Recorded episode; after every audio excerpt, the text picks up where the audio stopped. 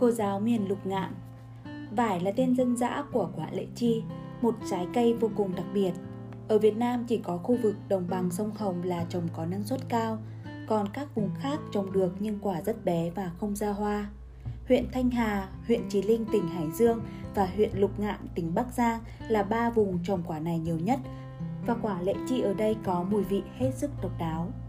Khi nước ta còn Bắc thuộc, thời nhà Đường, người đẹp Dương Quý Phi rất thích ăn quả này. Cứ mỗi năm khi quả lệ chi vừa ra quả nhỏ, hàng trăm phu phải đứng bứng gốc với bầu đất rất to và kiêng đi, mất cả mấy tháng mới đến được kinh đô Tây An, nay thuộc tỉnh Thiểm Tây Trung Quốc.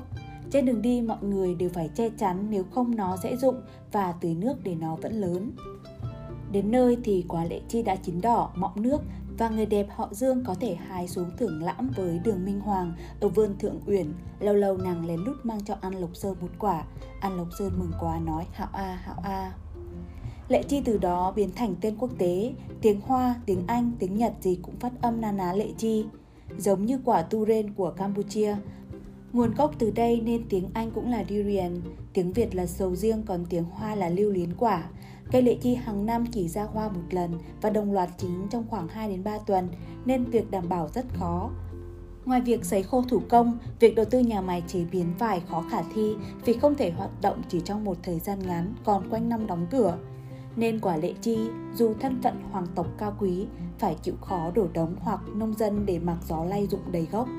Năm nào cứ được mùa vải thì nông dân lại nước mắt như mưa vì đầu ra như phụ thuộc vào thế giới bên kia. Các hậu duệ của Dương Quý Phi lúc ăn ảo ảo, trái xanh không ăn.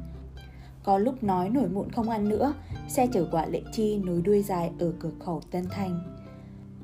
Lúc đó, ở huyện Lục Ngạn nọ, bỗng xuất hiện một cô giáo. Sau khi tốt nghiệp Đại học Sư phạm Hà Nội, cô về quê và dạy hóa sinh ở một trường cấp 2. Hàng ngày đi dạy cứ đến mùa, nhìn thấy những quả vải đổ đống bên đường, trong khi học trò của mình, tức con em các nông dân trồng vải lại nghèo sơ sát. Cô quyết định phải làm một cái gì đó. Cô tìm tòi lại kiến thức đã học ở giảng đường, ép nước vải ra, hòa với mật ong để lên men làm rượu, làm giấm. Sản phẩm đầu tay, cô đưa cho bạn bè đồng nghiệp dùng thử, ai cũng khen ngon. Thế rồi cô quyết định đầu tư lớn, mua nhiều thùng về chứa. Vải đổ đống của bà con được cô mua lại, ép ra và ủ sẵn. Bà con mừng vì giờ đây đã có thêm một kênh tiêu thụ khác. Những bông hoa lệ chi bạt ngàn cũng là điều kiện để đàn ong mật địa phương phát triển mạnh.